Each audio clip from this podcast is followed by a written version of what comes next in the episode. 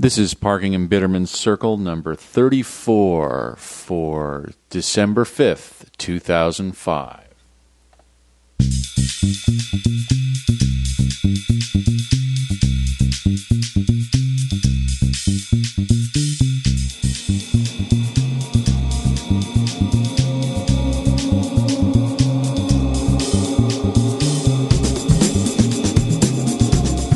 Hey there, everybody. Goodness, two podcasts in less than two days. I'm just catching up.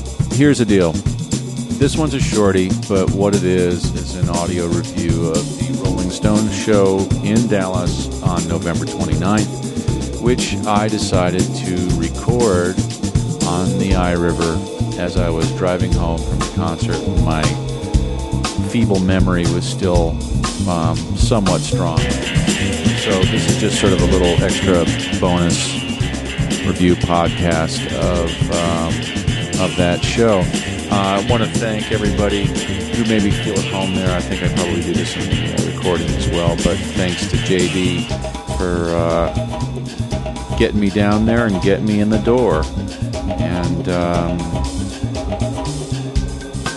I'm not much for reviewing shows, but because this is such a big major hoo-ha tour, uh, I figured I'd take the time. I did a written one, which can you can find on uh, bittermancircle.com in written form, which I don't know if it's better or worse. It's just different. It's about the same damn thing.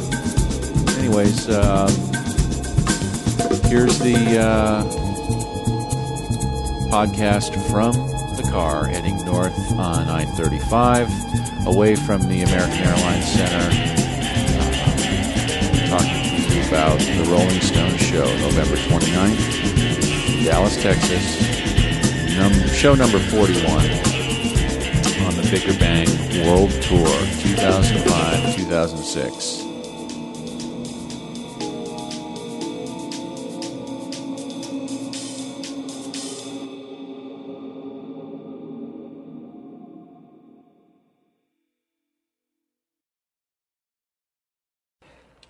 Well, then, it's been a while since I've done any kind of recording from behind the wheel, but uh, number one, I happen to have my iRiver with me.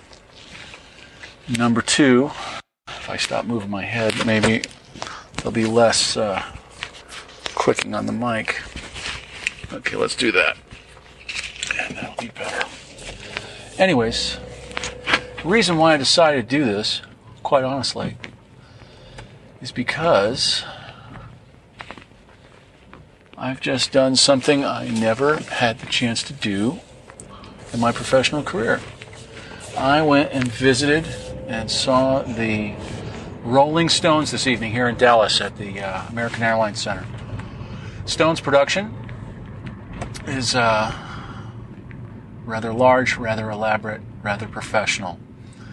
Um, two days ago, I got a uh, an email from my buddy JD, who is uh, on the backline crew with the Stones. I've known JD for years. He's a good man. Had a lot to do with the uh, the fabulous Crossroads Festival that we had down here in Dallas uh, for Eric Clapton, with all of the great artists that were, uh, all the great guitar players that were down here, and. Um, I was really pleased. I had really no intention of seeing this show or uh, getting a chance to see this uh, this production. Of course, you hear all these rumors. In fact, when we were out on on, on Weezer earlier this year, there was. Uh, um, I was talking to one of the truck drivers, and he was saying that in the stadium situation, there were 125 trucks, blah blah blah. You know, there's so many. It's such a huge production this is the arena show, which is a bit smaller. Um, I believe they. I think the count I got today from the um, by way of JD of the uh, um, the 72 trucks in in the stadiums, and then I think this is somewhere around 30 something, 32 perhaps. And um, they got a lot of stuff. They've got video, they got sound, they've got um, an elaborate stage. Um, it's taller than the stages that we use with Weezer. um, because there's a whole universe underneath. There are tech areas and sound mixing areas and, and video areas and, and uh, computer areas and whatnot, teleprompter areas, believe it or not. And um, production is very clean. It, um, they have a what they call a raked stage. A raked stage comes from uh, Shakespearean times. Maybe I'm not sure if they. I know that they had them in Shakespearean times, like the Globe Theatre in, in London, which uh, which is where the um, the term upstage and downstage comes from. Because the downstage portion, the edge of the stage nearest the audience, is lower than the back of the stage, was pointed up. That way, people in the audience could see everything sort of presented to them. It's not a terribly pronounced rake, but it's um, pretty good. And it does, it sort of adds to your ability to, to see what's going on. Anyways, I got to come down a little bit early and uh, take a tour of the um, underneath. I suppose, I, I, suppose perhaps maybe the best thing to do would have been, um, have I gotten in the wrong lane? Wouldn't surprise me if I have. But, um, yeah, I'm sure I did. Oh, maybe not. Damn, I'm good. I think I just saved myself uh, about five minutes of uh, traffic lights. I've ducked out as uh, as you do uh, a little bit before the uh, encore, so that uh, I could beat the traffic, and I definitely traffic tonight. So look at this. There are traffic lights everywhere. What is this? Is this an accident? Is this. This indeed looks like an accident. This is a fire truck. These are flares. Dallas Fire and Rescue, ladies and gentlemen. Okay. See if we can safely do this without hurting anybody. Okay. In the traffic we go. Looks like a pretty major accident here. Anyways, continuing on. JD was kind enough to uh, call me in around 4:30 to look at the makings of the Stones tour, and at that point they were already in pretty good shape. Uh, Merle Haggard was supposed to be the opening act. They've had a lot of tremendous opening acts on this tour, but I believe Merle uh, came down with a bout of pneumonia, so Delbert McClinton was the opening act, and Delbert is a wonderful singer, a wonderful performer, put on a great set. Um, when I arrived, him, he and his band were sound checking. Um, I was taken on a tour of the uh, underneath where the guitar techs are. There are uh, some quick change booths and uh, the guitar tech areas. Um, the Rolling Stones, as well as other bands like uh, Aerosmith and, and, U2, use these large uh, wardrobe-sized cases which hold uh, 8, 10, maybe more guitars uh, in an upright position, like they're sitting in a guitar stand, and they just sort of live in there in these cradles, and they're like um, they're like. Uh, I don't know. I mean, they're just like wardrobe cases. You just reach in and you pull them out, and off you go. Um, they're all well and good, as I learned in designing um, cases sort of similar to them that were less friendly. Uh, they're really only good for doing large stadium or or uh, arena tours. If you get into clubs, they just become a nightmare. So um, I came into the area where um, where uh, Darryl Jones, the bass player, and uh, Keith Richards guitars were, and there was some just some absolute beauties, Tellys and great acoustics, old Fender P basses, uh, Gretsch hollow body bass, a tremendous amount of really cool instruments, and uh, sort of paraded through and got through um, other people's areas and got over to Ronnie Woods, and he has a f- fantastic selection of guitars, as you can imagine. And then got up onto the, actually was brought up onto the stage by uh, where all of the amps, and the amps and, and effects and all of their gear travel in, in so basically in large sort of set cart. They call them wombats, and uh, basically everything sort of stays intact and they throw a couple of doors on it and they roll away. What you see on stage, if you've gone to see the Rolling Stones, basically they unplug them, they put two lids on them, and they roll them away. And that saves a lot of time. Um, there's a surprising, uh, surprising, as you can imagine, a combination of old and new technology. Uh, the older technology is not that surprising. Some of the old amps from the late 50s, early 60s uh, being used. Um, they are, are, definitely in demand, and there's a lot of them. There's there's doubles here and doubles there, doubles doubles everywhere. So I got to see a lot of these great old amps and sort of how they systemized them. Not really got into the heavy workings. I you know I could have had my iRiver on while I was uh, there, but I just really, it's not, you know, I, would love to take you with me. I'd love to uh, record the people I work for. I'd love to, I mean, I don't want to, I actually had a conversation with some of the guys from the Stones backline crew about um, Bitterman Circle and the podcast, and they're kind of interested in, in, in what that's all about. And um, I told them I'd be glad to. Uh, give them any of my experience that I can about rock and roll podcasting, for the for lack of a better term. But um, as you can imagine, um, there's a lot of people working on the on the crew. Um, got to see some some old friends.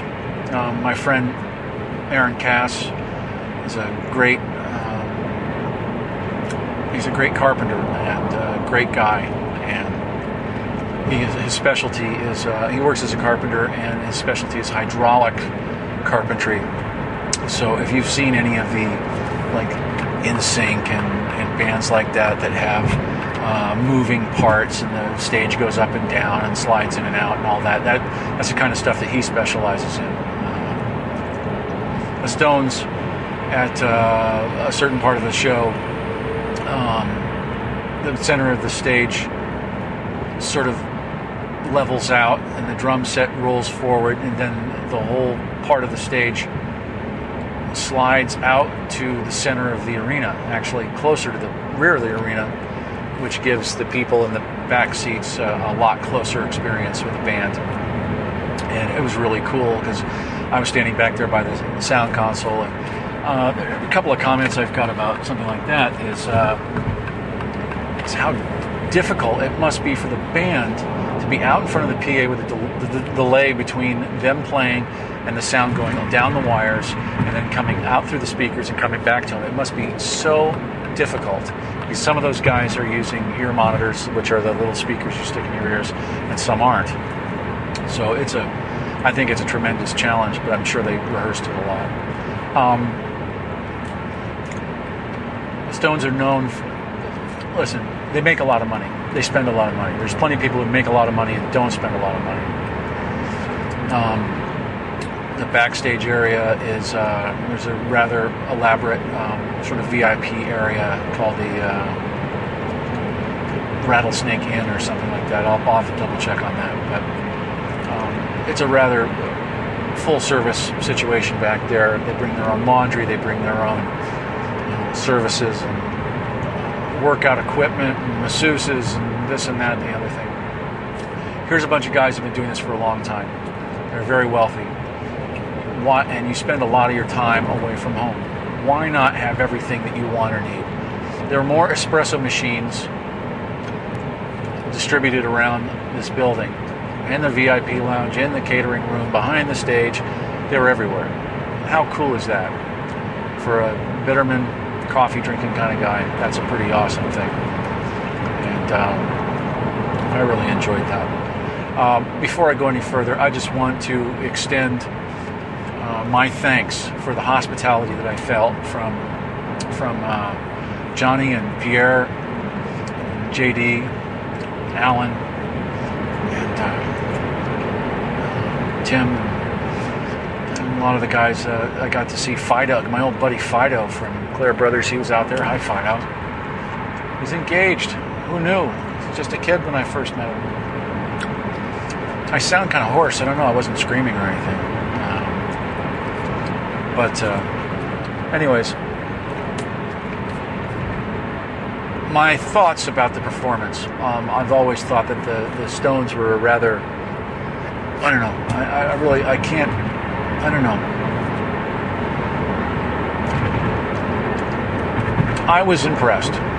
I was impressed by their appearance and that they're still all really pretty skinny except for Darryl. And uh, Mick is in great shape. He puts out a lot of energy. I understand that he likes to go jogging and get his cardio all up before he goes out and works for two and a half hours. Um, still working the audience, a very great frontman.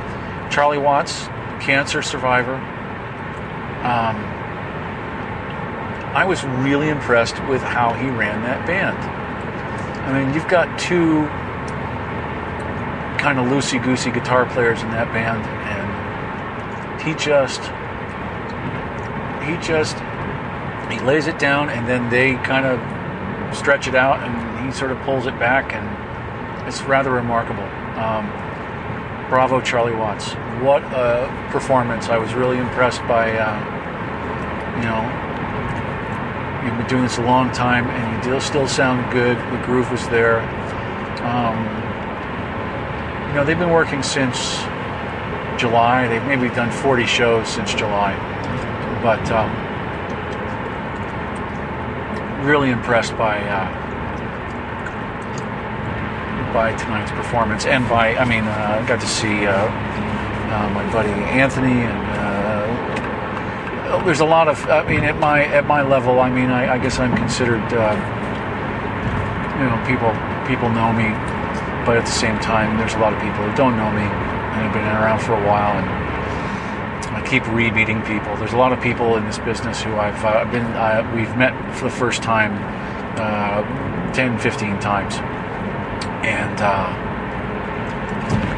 that's really uh, that's just part of it, man. You know, I mean, you meet a lot of people out on the road. I'm sure I've probably met a few people more than once. I uh, ran into one guy who used to be a, a tech, and now he's uh, in real estate. Uh, friends of friends that I have, and stuff like that. But um, I just want to thank everybody for their hospitality and for making me feel at home. And uh, for and JD especially. Thank you, buddy, for for giving me the grand tour. And, uh, and Johnny said, you know, we're we're open here. You know, there's so many tours where, you know, when the it was getting near the end of the show and I wanted to say goodbye to JD, and I really didn't have really the best credentials. And I, I part of it I think is is my ability to basically look like I belong where I'm going. But there's also a certain um, openness. There's some really serious security guards on this thing. You don't even want to know. I can't even tell you how serious these cats are. Oh, they are serious. And um, I um, I got to go back there and say goodnight to everybody and thank them. And they were, you know, still offering beverages and whatnot during the middle of the show. And I think about all the tours I've been on where no one's allowed anywhere and no one's welcome and no one can stand there and no one can look at this person. And there's a certain amount of that where they protect it. Um, Mike, I'm sorry, Mike Adams. I hadn't seen Mike in a few years. Mike is mixing monitors and a wonderful guy, and um, it was so great to see him. I'm so glad glad to see him working at this level because he is that good. Every time I go to see um, bands like this and I see other people there and, and we're not on that tour, I get that feeling. It's like, well, you know, if we were all that, we'd be there. And um, you know what? He's there, and God bless you. I'm, I'm really, I'm really quite happy for you. And um, and uh, you know, you're out there uh, kicking ass with the Stones, man. That's great. Um, so, I'd never seen the Stones before. Um, I don't know if I'll ever get a chance to see the Stones again but uh, it was pretty neat. Um, I think I get it now. You know, um, a lot of people like to belittle them for being a sloppy little sort of garage band. A lot of people like to belittle Bruce for uh, being a one-trick pony. But uh, you know, uh, sometimes you just have to. And this is the thing. And we were talking to this uh, this guy in the audience. We are talking about um, future of music and, and uh, the fact that uh, one of the things with what's happening with um, the record companies and the fact that recorded music is going to sort of change, um, that um, the only thing left that the musician has to offer that is truly unique, that, uh, that they'll be able to uh, continue to sell, um, will be live performance. And, um, you know, I don't think I ever really got these guys until tonight. Um, they are what they are. And uh, it's, uh, it's been a remarkable, uh, remarkable uh, little uh, trip down to the uh, AAC to uh, see the Rolling Stones. And here's my garage. That was a podcast done in a matter of about know, 13 miles. Uh, got past a giant accident, got through a rock and roll crowd, and uh, made it home safe and sound. And there's a tennis ball. Boop. Cars in the slot. Right on.